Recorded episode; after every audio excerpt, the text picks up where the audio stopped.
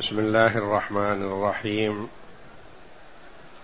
الحمد لله رب العالمين. والصلاة والسلام على نبينا محمد وعلى آله وصحبه أجمعين. وبعد. بسم الله. بسم الله الرحمن الرحيم. قال المؤلف رحمه الله تعالى باب ما جاء في التطير. قول المؤلف رحمه الله تعالى باب ما جاء في التطير.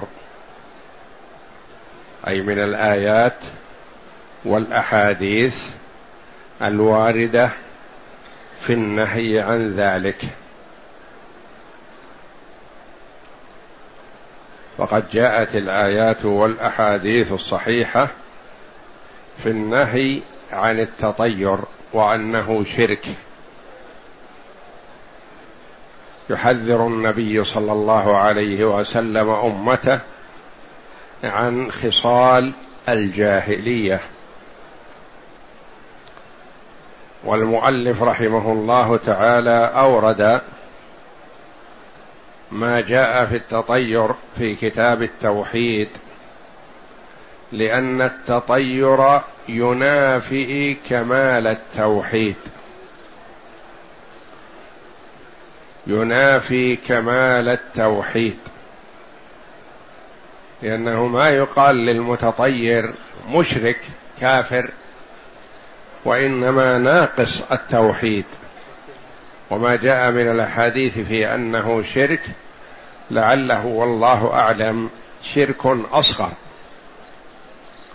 ومن المعلوم أن الشرك الأصغر أعظم من الكبائر.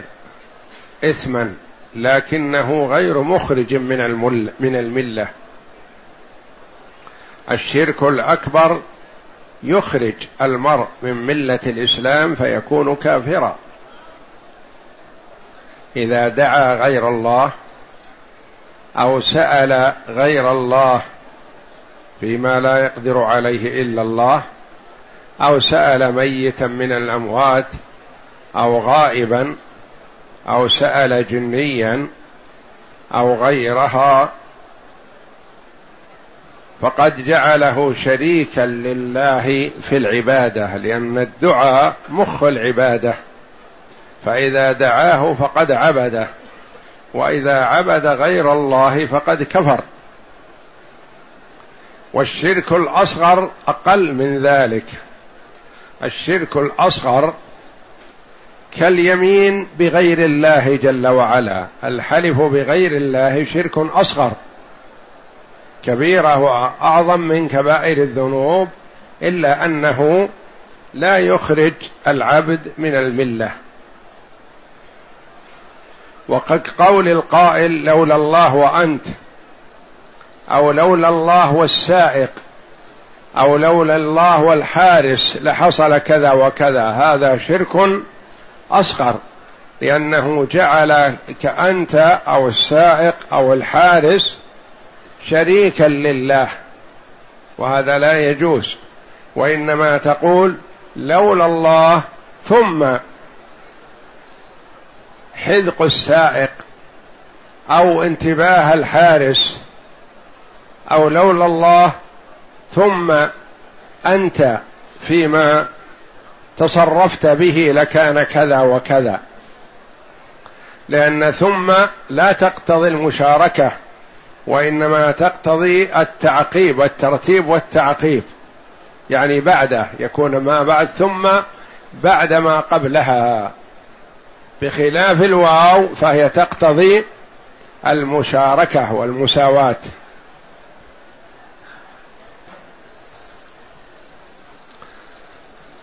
والطيرة من خصال الجاهلية. والأصل فيها أنهم كانوا يتشاءمون بالطيور والظبا ونحوها فنسبت هكذا طيرة. وإلا هي تشاؤم تشاؤم الممقوت. فكانوا يعلقون أمورهم على ما يرون من فعل الطير. إذا جاء على اليمين أو جاء على الشمال أو جاء من الأمام أو جاء من الخلف ويظنون أن لهذا تأثير. وهذه الأمور لا تأثير لها. الطير جاءك من أمامك أو من خلفك أو من يمينك أو من شمالك ماذا عنده؟ وما يدريه عما في نفسك وما يدريه عن حاجتك حتى يقول لك أقدم أو لا تقدم. لا ما له دخل. ولا يعلم عن هذا شيء. فجعلت بهذا الاسم طيرة نسبة إلى الطير لأن غالب تشاؤمهم بالطير.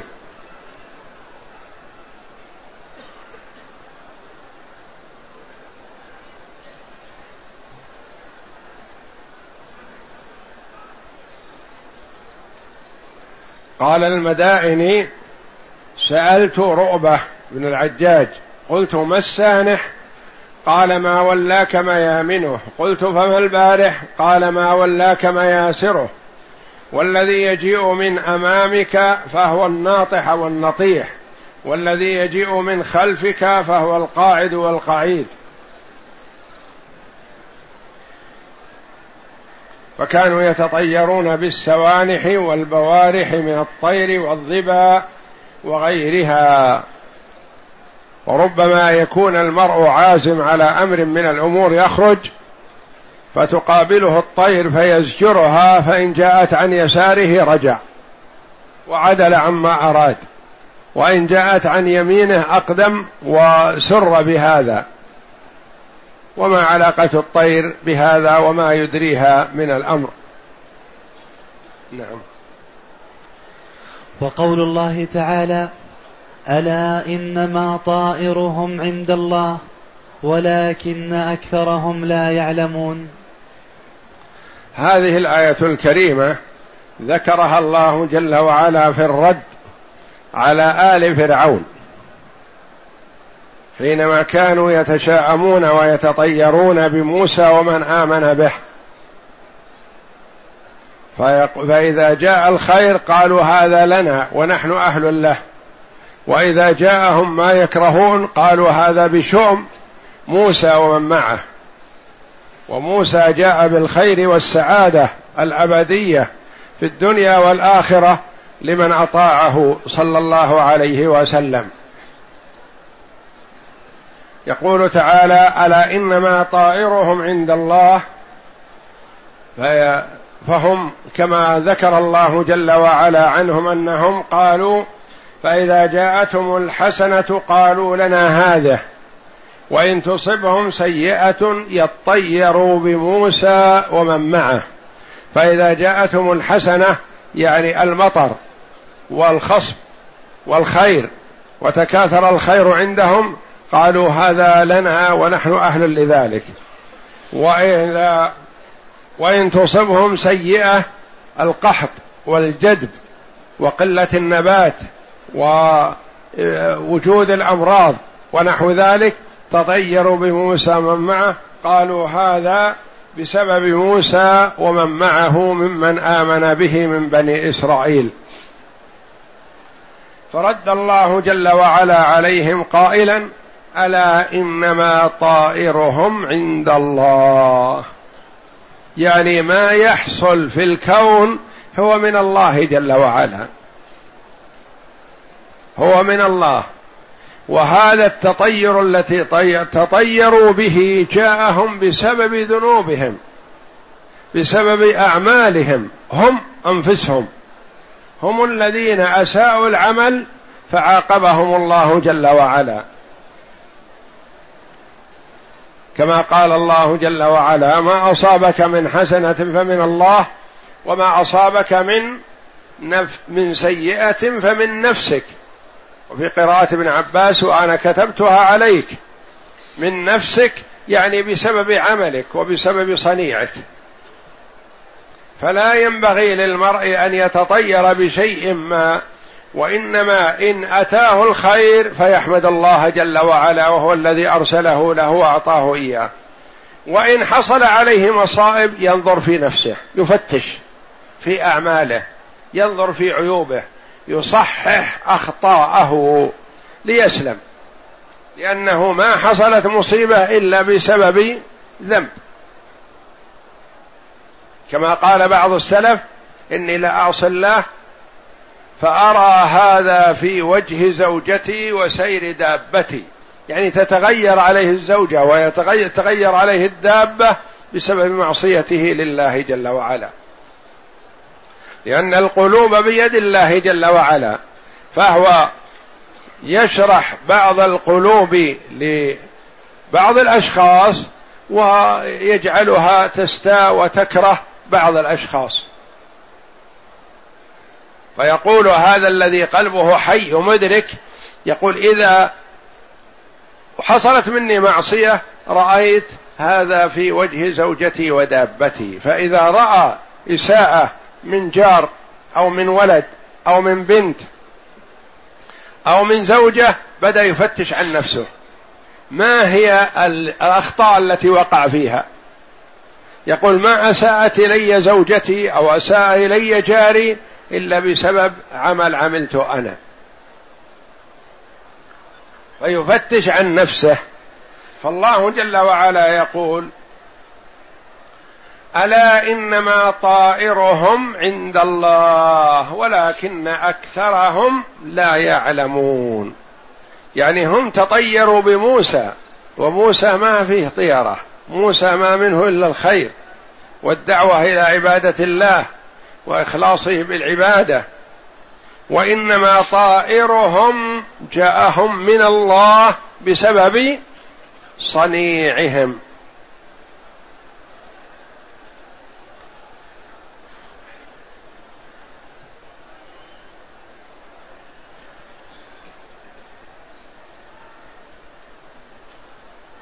يقول تعالى ألا إنما طائرهم عند الله؟ قال ابن عباس رضي الله عنهما طائرهم ما قضي عليهم وقدر لهم. يعني قضاه الله عليهم وقدره لهم بسبب أعمالهم بسبب ذنوبهم. وفي رواية شؤمهم عند الله ومن قبله أي إنما جاءهم الشؤم من قبله تعالى بكفرهم. جاءهم الشؤم من أين؟ ما أحد يأتي بشيء إلا الله. جاءهم الشؤم من الله بسبب كفرهم. إنما جاءهم الشؤم من قبله بكفرهم وتكذيبهم بآياته ورسله ولكن أكثرهم لا يعلمون. أي إن أكثرهم جهال لا يدرون. ولو فهموا وعقل وعقلوا لعلموا أنه ليس فيما جاء به موسى عليه السلام إلا الخير والبركة والسعادة والفلاح لمن آمن به واتبعه. نعم. وقوله قالوا طائركم معكم قالوا طائركم معكم. هذه الآية الكريمة التي في سورة ياسين.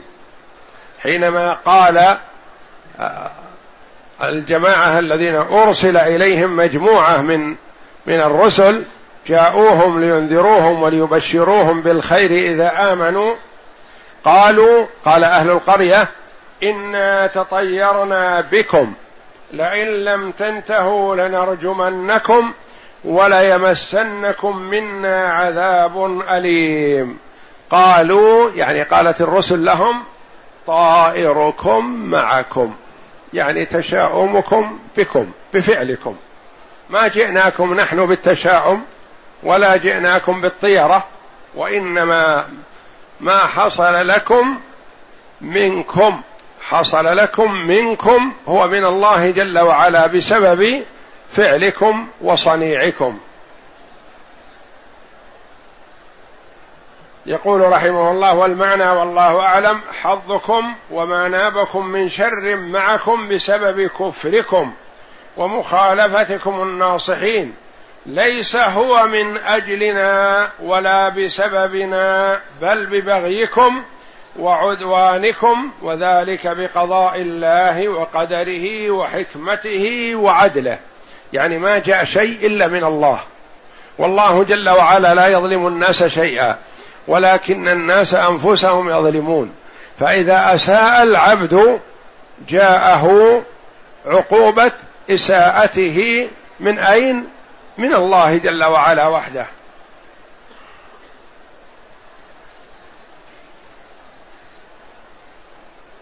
نعم. عن أبي هريرة رضي الله عنه. هاتان الايتان فيها دلالة على أن التطير كان من فعل الجاهلية وكان من الأمم السابقة. من الأمم السابقة من قول قوم فرعون لموسى وقول أصحاب القرية للمرسلين الذين أرسلهم الله جل وعلا إليهم. واضرب لهم مثلا أصحاب القرية إذ جاءها المرسلون. نعم.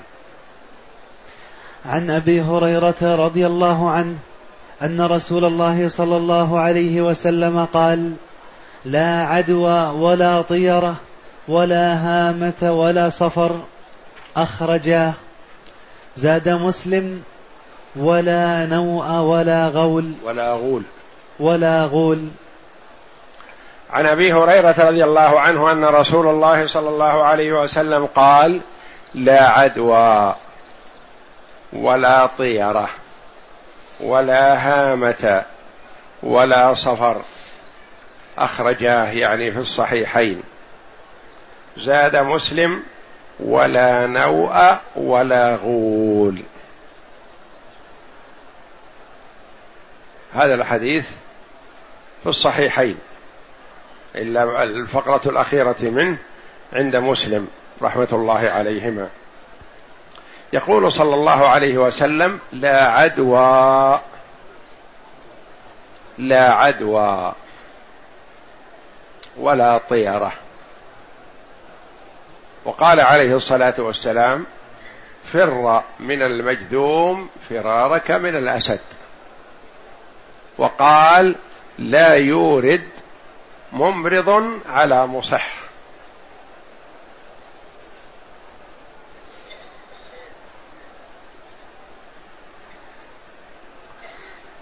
وأخذ بيد مجذوم ووضعها في الإناء وقال كل بسم الله عليه الصلاة والسلام. قد يقول قائل هذه الحديث فيها الأحاديث فيها شيء من التعارض. لا عدوى ولا طيرة نفي. ثم يقول عليه الصلاة والسلام فر من المجذوم فرارك من الاسد وقال لا يورد ممرض على مصح. وقال إذا نزل الوباء ببلد وأنت فيها فلا تخرج. فإن كنت خارج فلا تدخل عليهم. أو كما قال صلى الله عليه وسلم.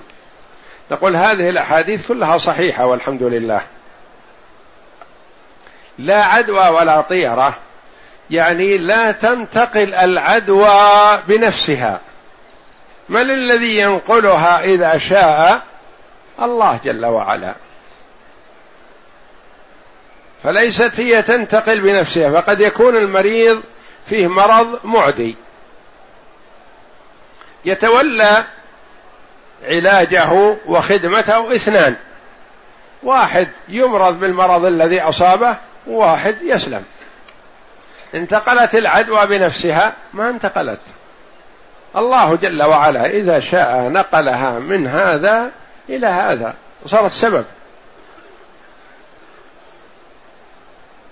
فر من المجذوم فرارك من الأسد لا تهمل الأسباب. خذ بالأسباب. خذ بالأسباب بأسباب السلامة. لا ترمي نفسك في البئر وتقول إن كان الله قد قسم لي الحياة فلا يضرني ذلك. أو ترمي نفسك في النار وتقول إن كان الله قسم لي الحياة فإنها لا تضرني كما لم تضر إبراهيم. نقول لا هذا خطأ. ترمي نفسك في النار وقول تقول إن قسم الله لي الحياة لا تضرني؟ وأنت مخطئ. تدخل المعركة بالسيوف والرماح وكذا وأنت مجرد ما معك لا سيف ولا رمح. وتقول أنا بقاتل بعصاي. نقول لا أنت مفرط. ما أخذت بالأسباب. فقوله صلى الله عليه وسلم لا عدوى يعني ما تنتقل العدوى بذاتها. إن الله جل وعلا هو الذي ينقلها إذا شاء فهو المتصرف. وقال فر من المجذوم فرارك من الأسد لا لا تقدم على المريض من غير حاجة.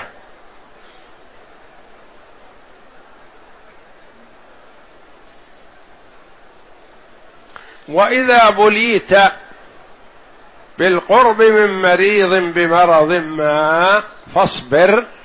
وتوكل على الله جل وعلا. وقل توكلت على الله.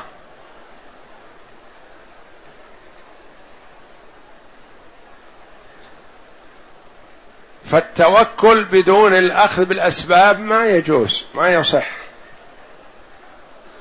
والاعتماد على الأسباب وحده بدون التوكل على الله ما يصح. ترك الأسباب ما يجوز. خذ بالأسباب واتكل على الله. فلا تعارض بين الأحاديث. لا عدوى يعني ما تنتقل العدوى بذاتها. وإنما الذي ينقلها والله إذا شاء. قال النبي صلى الله عليه وسلم لا عدوى ولا طيرة. جاء أعرابي فقال يا رسول الله إنا نرى النقطة من الجرب في شفر أو في ذنب البعير فتجرب الإبل كلها. قال من أجرب الأول؟ الذي أجرب الأول هو الأجرب الثاني والثالث والعاشر وغيرها. لو كانت في أي مكان وقد كتب الله عليها الجرب لا بد أن يأتيها. ثم إن الإبل الكثيرة مثلا تصاب بالجرب بعضها وتسلم ويسلم بعضها فلا يصاب به وبعضها يصاب فيه ويشفى وبعضها يصاب فيه ويموت. من المتصرف في هذا كله؟ هو الله جل وعلا وليست العدوى نفسها هي الفاعلة.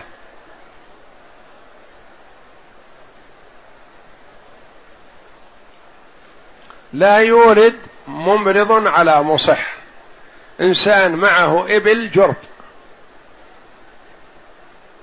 وآخر معه إبل صحاح.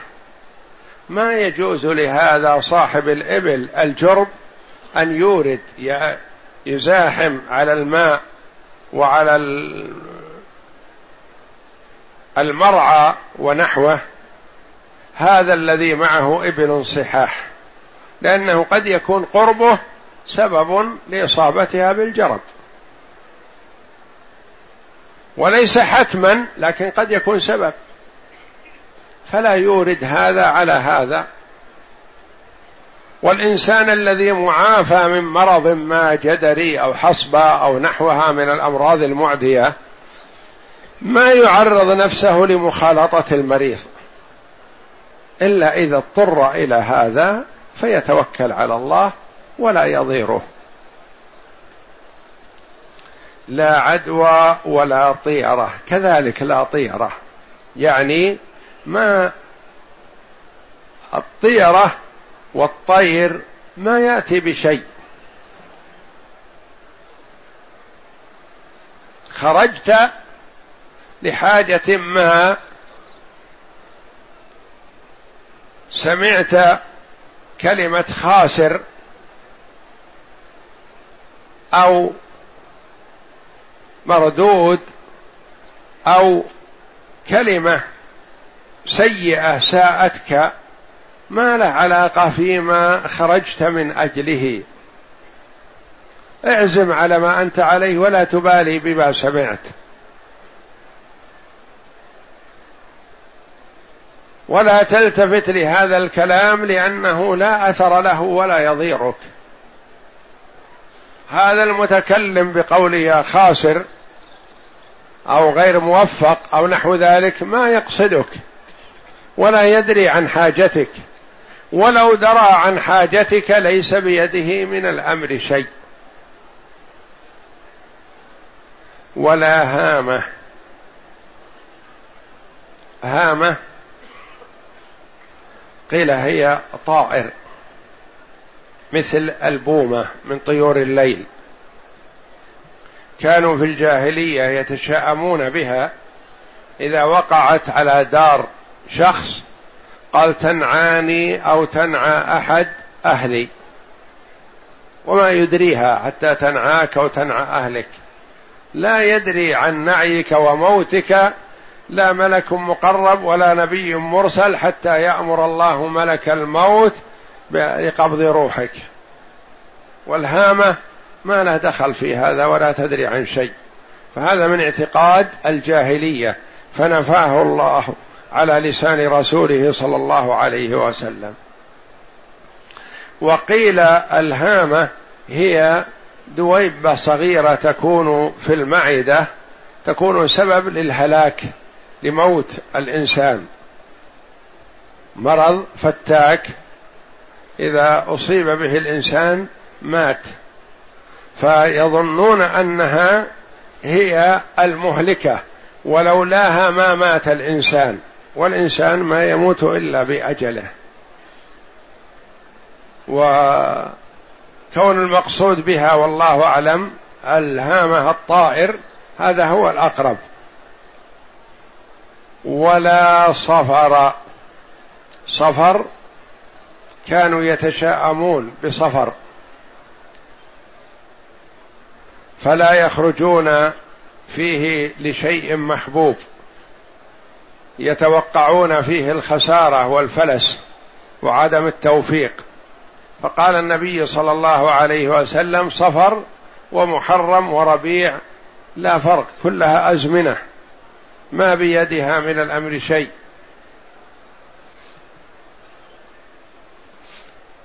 فكانوا في الجاهلية يتشاءمون به. بعض الناس من رد التشاؤم هذا يقول صفر الخير.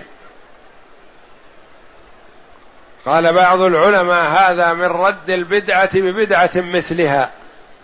لما سميته صفر الخير؟ صفر مثل غيره.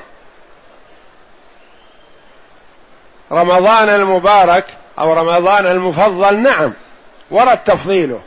لكن صفر ما يجوز لك أن تقول صفر المشؤوم ولا أن تقول صفر الخير لأنه ما فيه لا خير ولا شر إلا بتدبير الله جل وعلا. ولا ميزة له عن سائر الأشهر. صفر مثل ربيع الأول وربيع الثاني وجماد الأولى وجماد الثانية. لما ميزته بأنه صفر الخير؟ قالوا هذا من رد البدعة ببدعة مثلها. فالأحسن يقال صفر فقط ولا نقول صفر الخير ولا نقول صفر المشؤوم. زاد مسلم ولا نوء ولا غول. النوع واحد الأنواع. والأنواع منازل النجوم.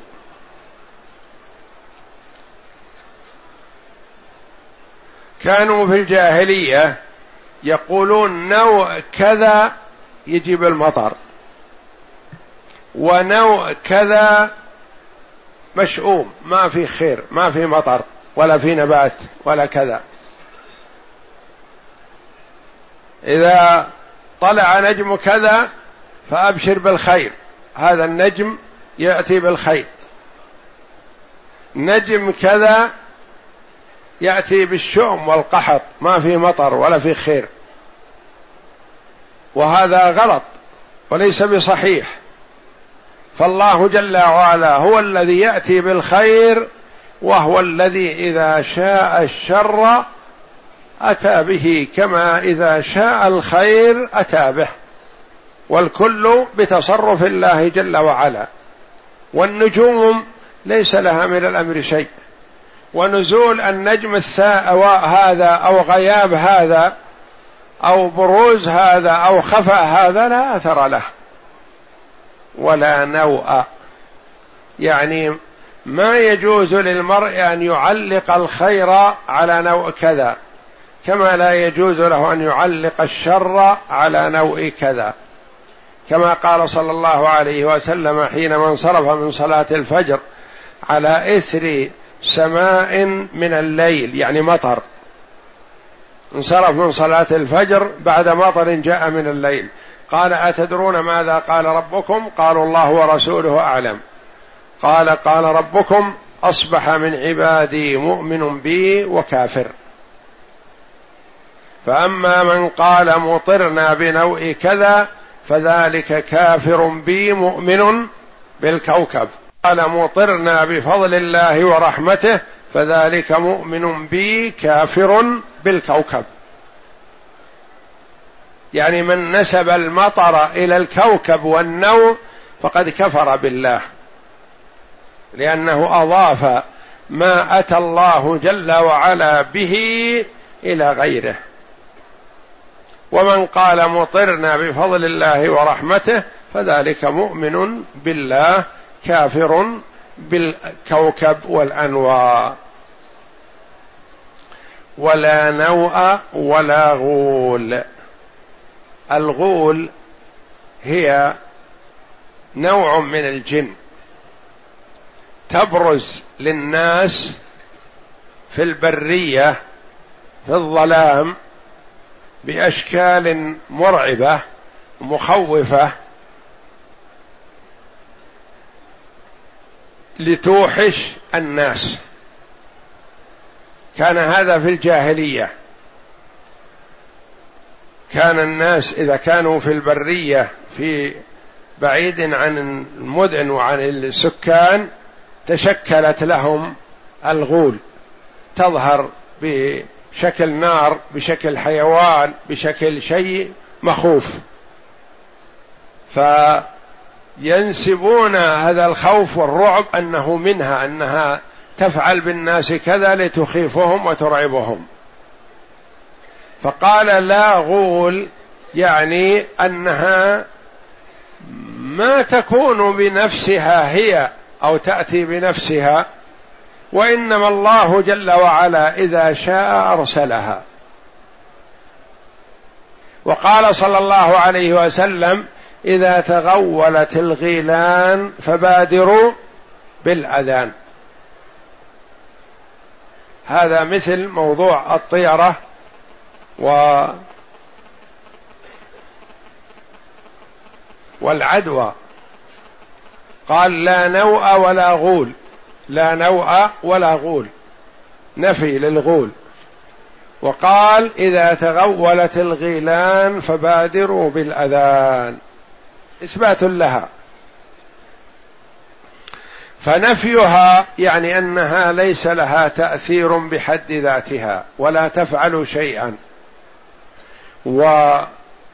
وقوله إذا تغولت الغيلان أنها قد تظهر فيزيلها المرء عنه وعن عينيه بالمبادرة بالأذان أي بذكر الله جل وعلا. لأن الشياطين تهرب من ذكر الله. الشياطين تحاول أن تخيف الإنسان وتوحشه وتضره. فإذا ذكر الله جل وعلا هربت. فهي لا تصرف لها بذاتها وإنما الله جل وعلا يرسلها على من شاء من خلقه. ولكن إذا جاءت فأقوى سبب لإزالتها وإبعادها هو ذكر الله جل وعلا.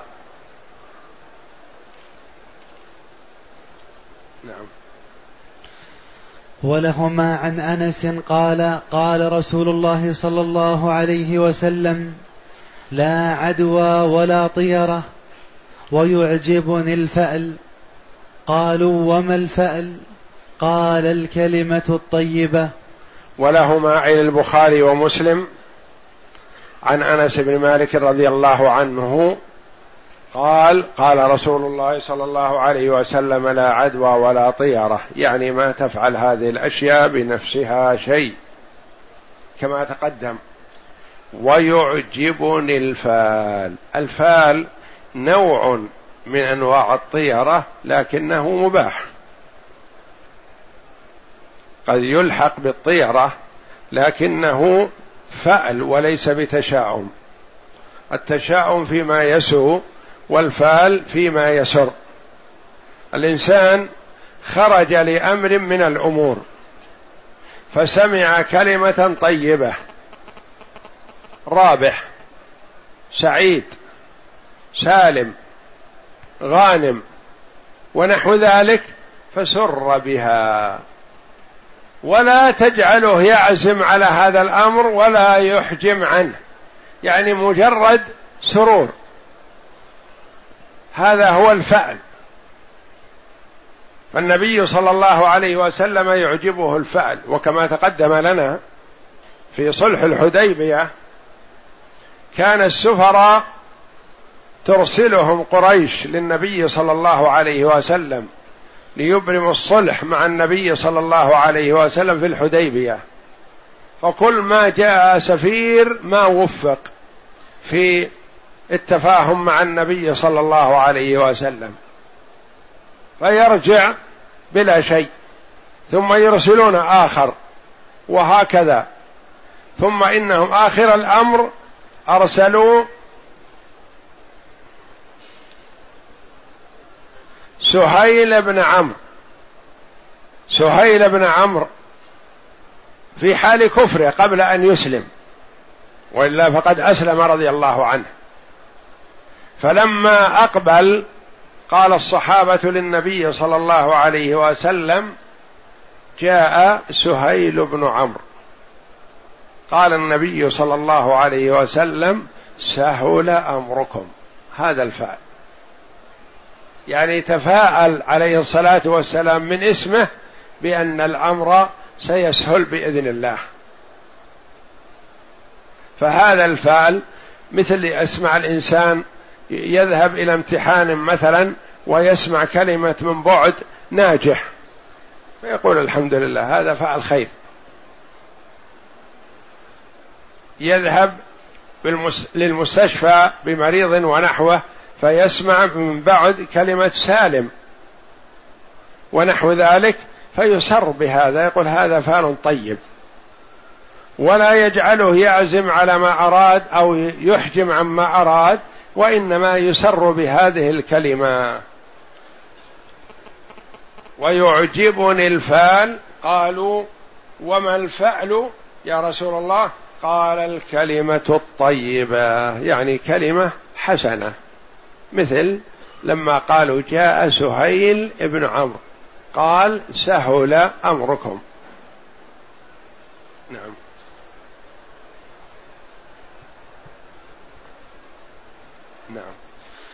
ولأبي داود بسند صحيح عن عقبة بن عامر قال ذكرت الطيرة عند رسول الله صلى الله عليه وسلم فقال أحسنها الفأل ولا ترد مسلما فإذا رأى أحدكم ما يكره فليقل اللهم لا يأتي بالحسنات إلا أنت ولا يدفع السيئات إلا أنت ولا حول ولا قوة إلا بك.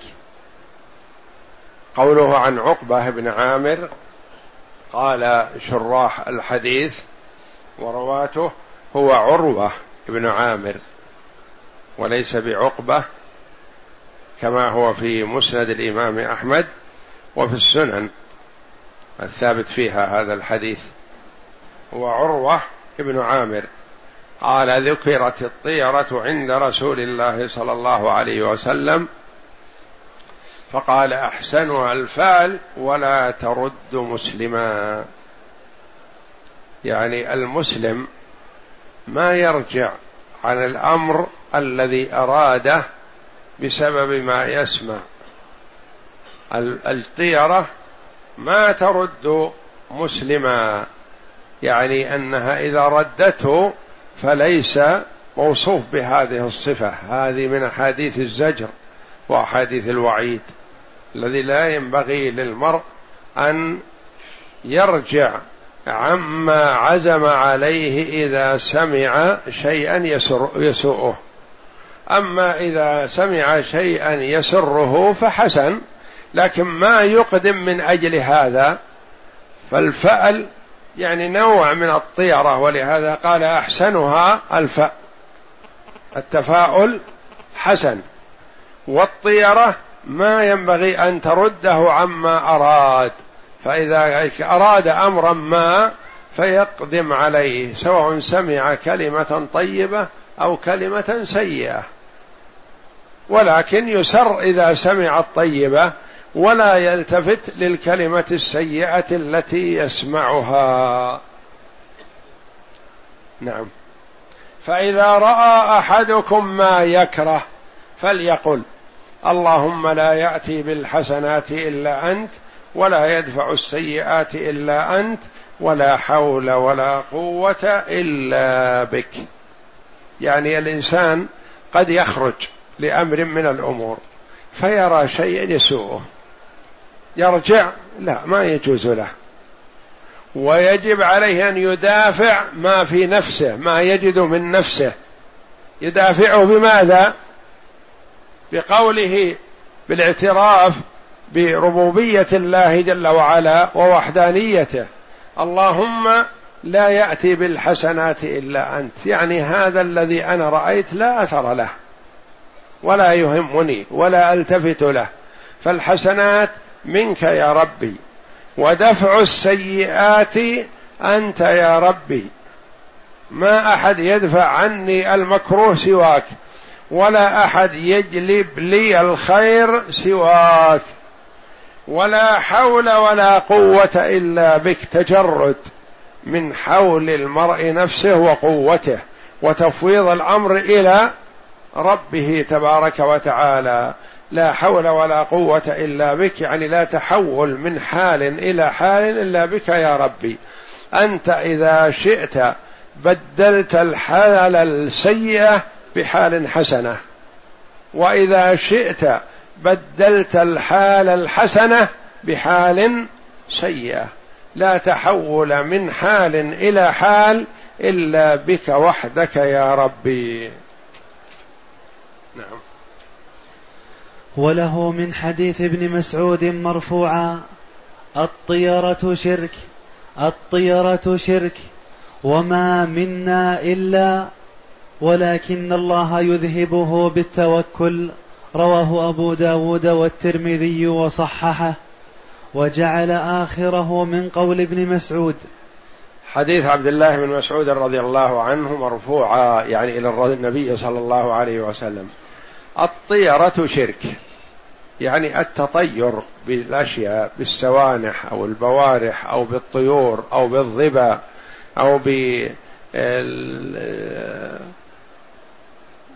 الإنسان الأعور أو الإنسان الاعرج ونحو ذلك هذا فيه شيء من الشرك لأنه كأنه جعل لغير الله تبارك وتعالى تصرف في الكون.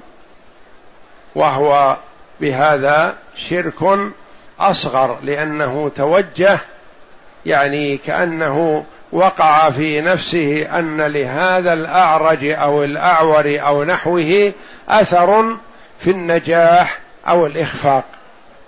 قال الطيرة شرك الطيرة شرك مرتين وفي رواية ثلاث مرات. الطيرة شرك الطيرة شرك الطيرة شرك.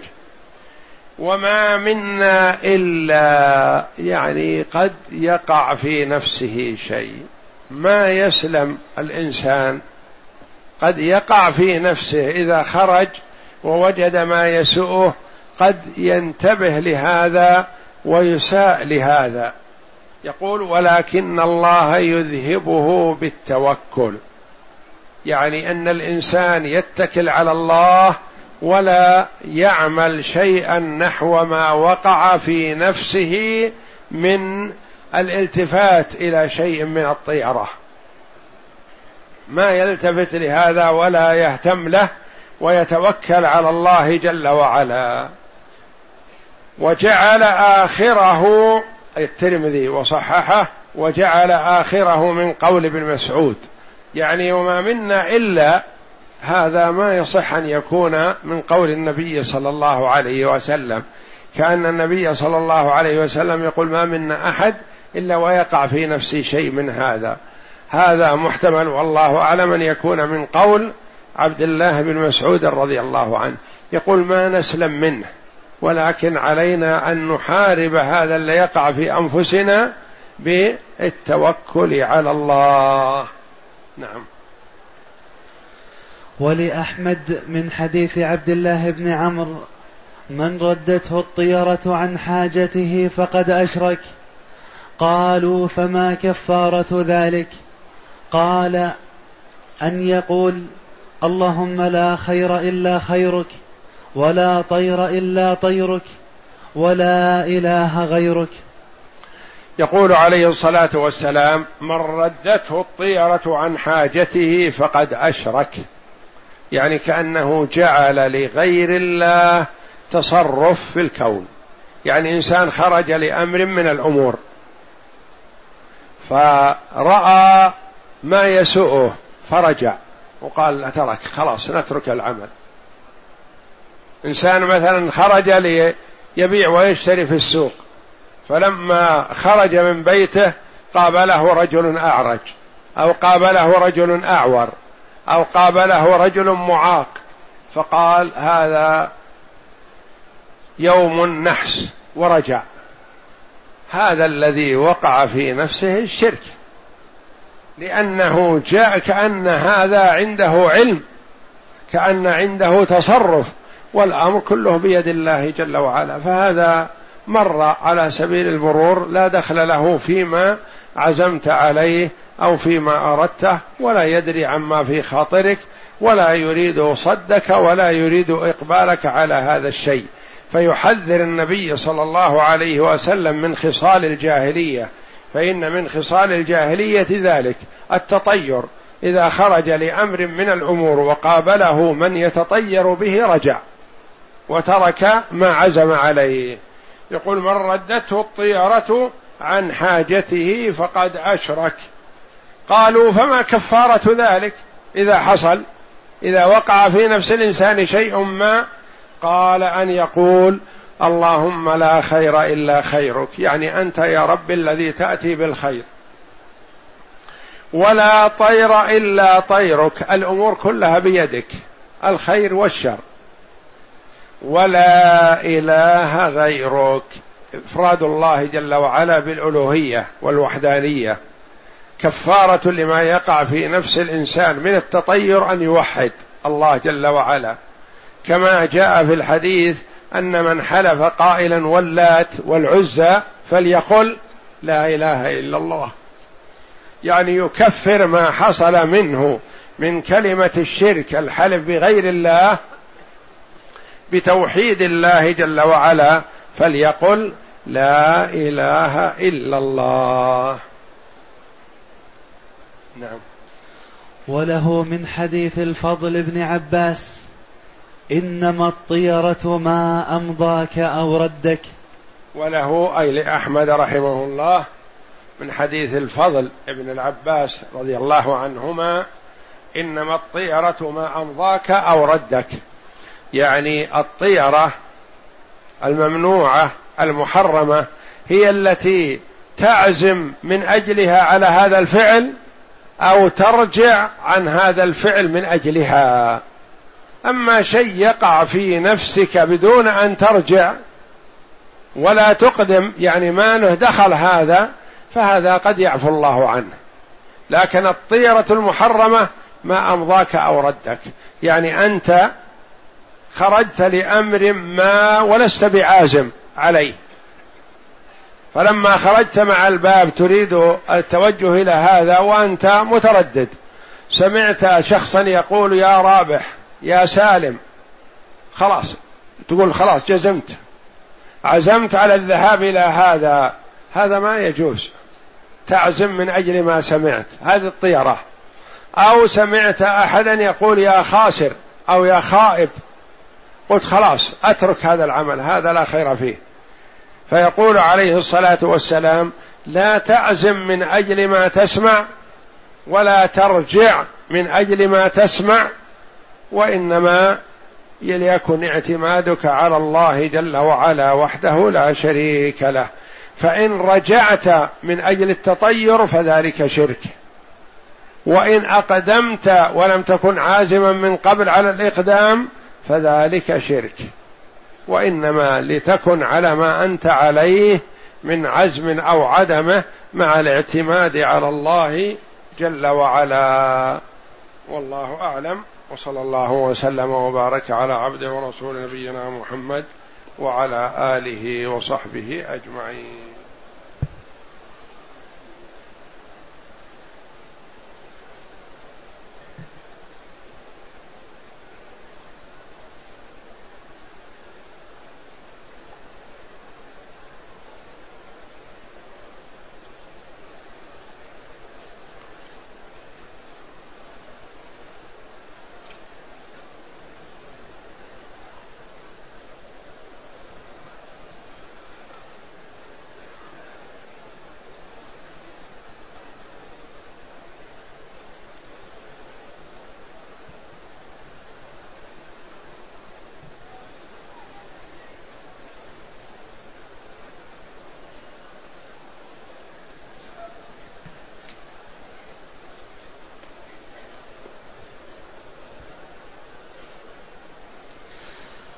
يقول السائل قاطعت أختي لأنها اتهمتني أمام الناس بأني ساحر وقمت بسحر ابنتها وأنا بريء من ذلك أمام الله وفي هذا الاتهام قاطعت قاطعتها فما فماذا أفعل؟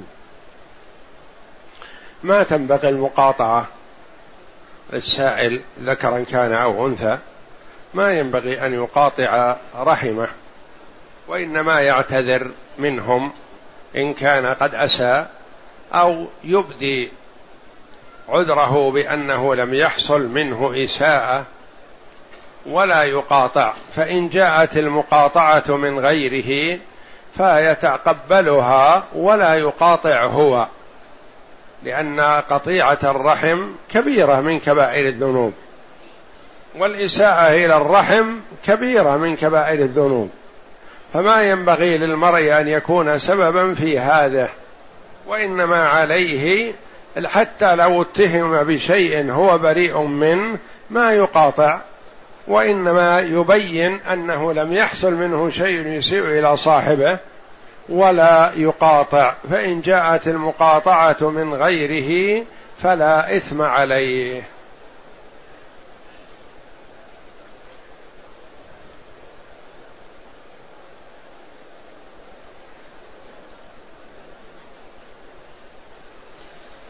يقول السائل هل يجوز إعطاء الصدقة لامرأة لا تصلي وزوجها توفي عنها ولها منه أبناء أيتام؟ أولا يجب مناصحتها وترغيبها في الصلاة وفي طاعة الله لأن من لا يصلي كافر والعياذ بالله. ووعدها الوعد الحسن بأنك إن صليت واسيناك وأعطيناك وأكرمناك. وإذا أعطاها قبل ذلك فلا حرج لأنه يعطيها للأيتام هؤلاء في حجرها. يعطيها للأيتام ما داموا فقراء ويناصح. فأحيانا تكون النصيحة قبل العطاء أحسن. وأحيانا تكون النصيحة بعد العطاء لأنه قبل العطاء قد لا تقبل. فإذا أعطيتها ما أعطيتها ثم ناصحتها فقد تقبل بإذن الله. فعليك أن تنظر الأنسب من الأمرين. إن أعطيتها قبل المناصحة فلا بأس لأنك ما أعطيتها لها وهي لا تصلي وإنما أعطيتها لأيتام في حجرها.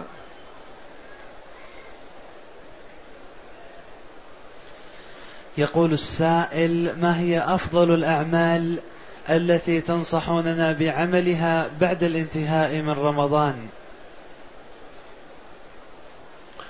الأعمال الصالحة كلها يحسن للمرء ألا يفرط فيها. ورمضان شهر مبارك ومدرسة عظيمة.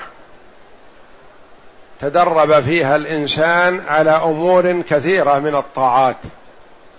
فهو صام شهر رمضان فينبغي له ألا يحرم نفسه من الصيام بعض الأيام. يصوم الست من شوال يصوم يوم الاثنين يصوم يوم الخميس يصوم الاثنين والخميس يصوم ثلاثة أيام من الشهر يصوم يوما ويفطر يوما يعمل ما يستطيعه.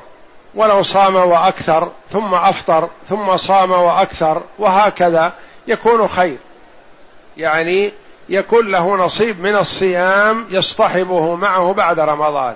كذلك قراءة القرآن كذلك قيام الليل والصلاة النافلة والصدقة وسائر الأعمال. ما يقال له اجتهد في هذا واترك البقية.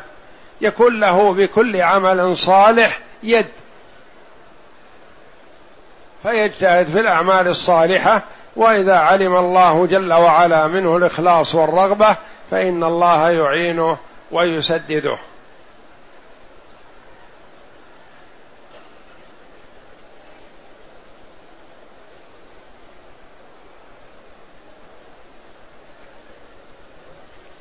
يقول السائل صيام الست من شوال هل يجوز صيامها مرة واحدة؟ أم يجوز تفريقها؟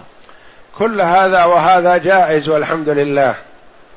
يجوز أن يصومها متتابعة ويجوز أن يفرقها. يصوم في أول الشهر وأوسطه وآخره. يصوم يصومها أيام الاثنين أو أيام الخميس أو نحو ذلك.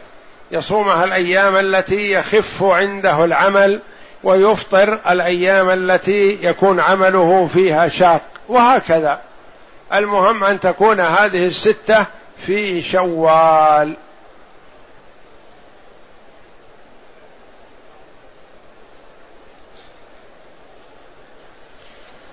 يقول السائل سافرت في رمضان نهارا وأفطرت وأنا الآن أريد صيام الست من شوال هل لي أن أصوم الست ثم أصوم اليوم الذي بقي علي من رمضان؟ بعض العلماء رحمهم الله يقول إذا كان عليك أيام من رمضان فابدأ بها أولا لأنها أولا واجبة. ثانيا ما يتم صومك رمضان إلا بصيامها. ثالثا الحديث من صام رمضان ثم أتبعه ستا من شوال. تكون أنت صمت الست من شوال وأنت ما صمت رمضان إلى الآن ما كملته. فقالوا ما يصح أن تصوم النفل إلا وقد أديت الفرض. آخرون قالوا لك أن تصوم النفل وإن لم تكمل الفرض. قالوا لأن النفل محدود في شوال وقضاء رمضان موسع في أحد عشر شهر. ولا شك أن الخروج من الخلاف أفضل فكونك تصوم الفرض أولا ثم إذا أكملت الفرض تقضي آه، تصوم الست من شوال إن أمكنك وإن لم يمكنك فلا حرج عليك. وإذا علم الله من نيتك الرغبة في صيامها ولم تتمكن من أجل قضاء الفرض فالله جل وعلا يثيبك عليها وإن لم تصمها.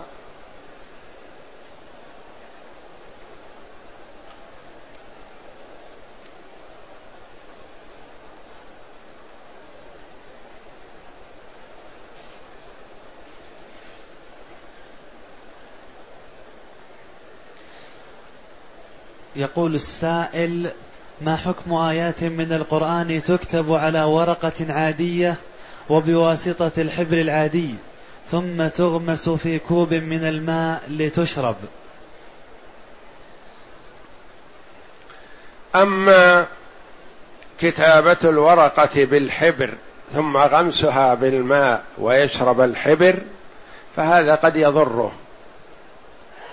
وأما إذا كتبت الورقة أو الآية في صحن بالزعفران ثم غسل هذا الزعفران وشرب فقد أجاز هذا كثير من العلماء لأن هذا من الرقية.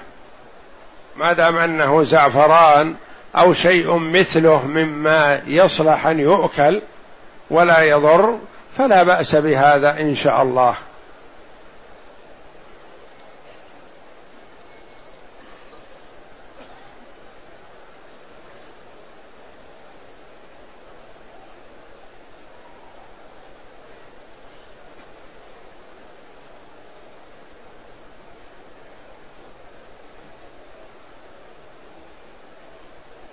هذا الذي يقول توفيت الوالدة بسبب حادث سيارة.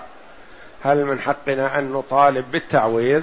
لا بأس عليكم لأن المتسبب في الوفاة من حقكم أن تطالبوه بالدية. من حقكم أن تطالبوه في الدية. وإذا كان عاجز أو فقير وسامحتموه لوجه الله تعالى فلكم ذلك ومن عفا وأصلح فأجره على الله.